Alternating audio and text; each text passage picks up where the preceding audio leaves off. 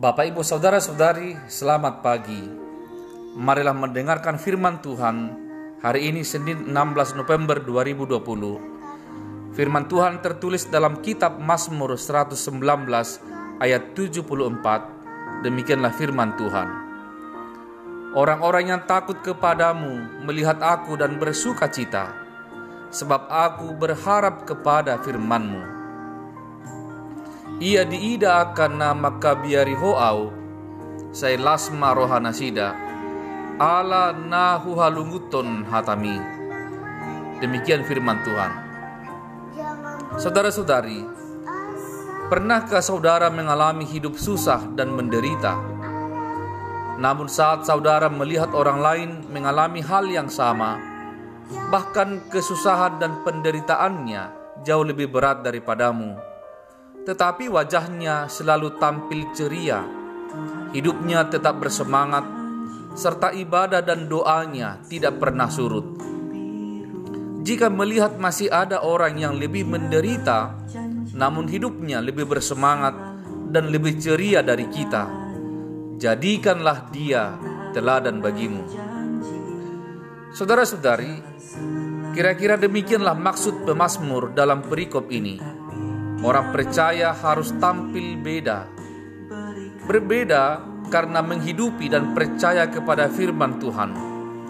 Walau sama-sama susah, sama-sama menderita, sama-sama punya pergumulan, sama-sama punya beban tentang anak-anak, tetapi semua itu tidak boleh meredupkan keceriaan orang percaya, tidak boleh mematikan semangat orang beriman. Artinya, kita harus menjadi sampel atau dijadikan rujukan oleh orang lain. Jangan sebaliknya, kita menjadi batu sandungan dan bahan pergunjingan. Ketika orang lain melihat kita, mereka kembali bersemangat. Ketika orang lain mengetahui bahwa kita memiliki persoalan yang sama beratnya, senyum dan keceriaan mereka pun kembali. Jangan sampai dikatakan, sama saja rupanya, samanya kami, walau sama-sama menderita. Tetapi ketika orang melihat kita, mereka pun kembali ceria, kembali bersuka cita. Amin. Marilah kita berdoa. Ya Tuhan Bapa kami, Engkaulah yang menolong kami. Engkaulah memberi kami kemampuan, dan Engkau menjadikan kami contoh. Ketika kami sama-sama menderita dengan orang lain, tetapi orang lain yang melihat kami tersenyum dan bergembira, karena kami menghidupi Kristus di dalam perjuangan kehidupan kami.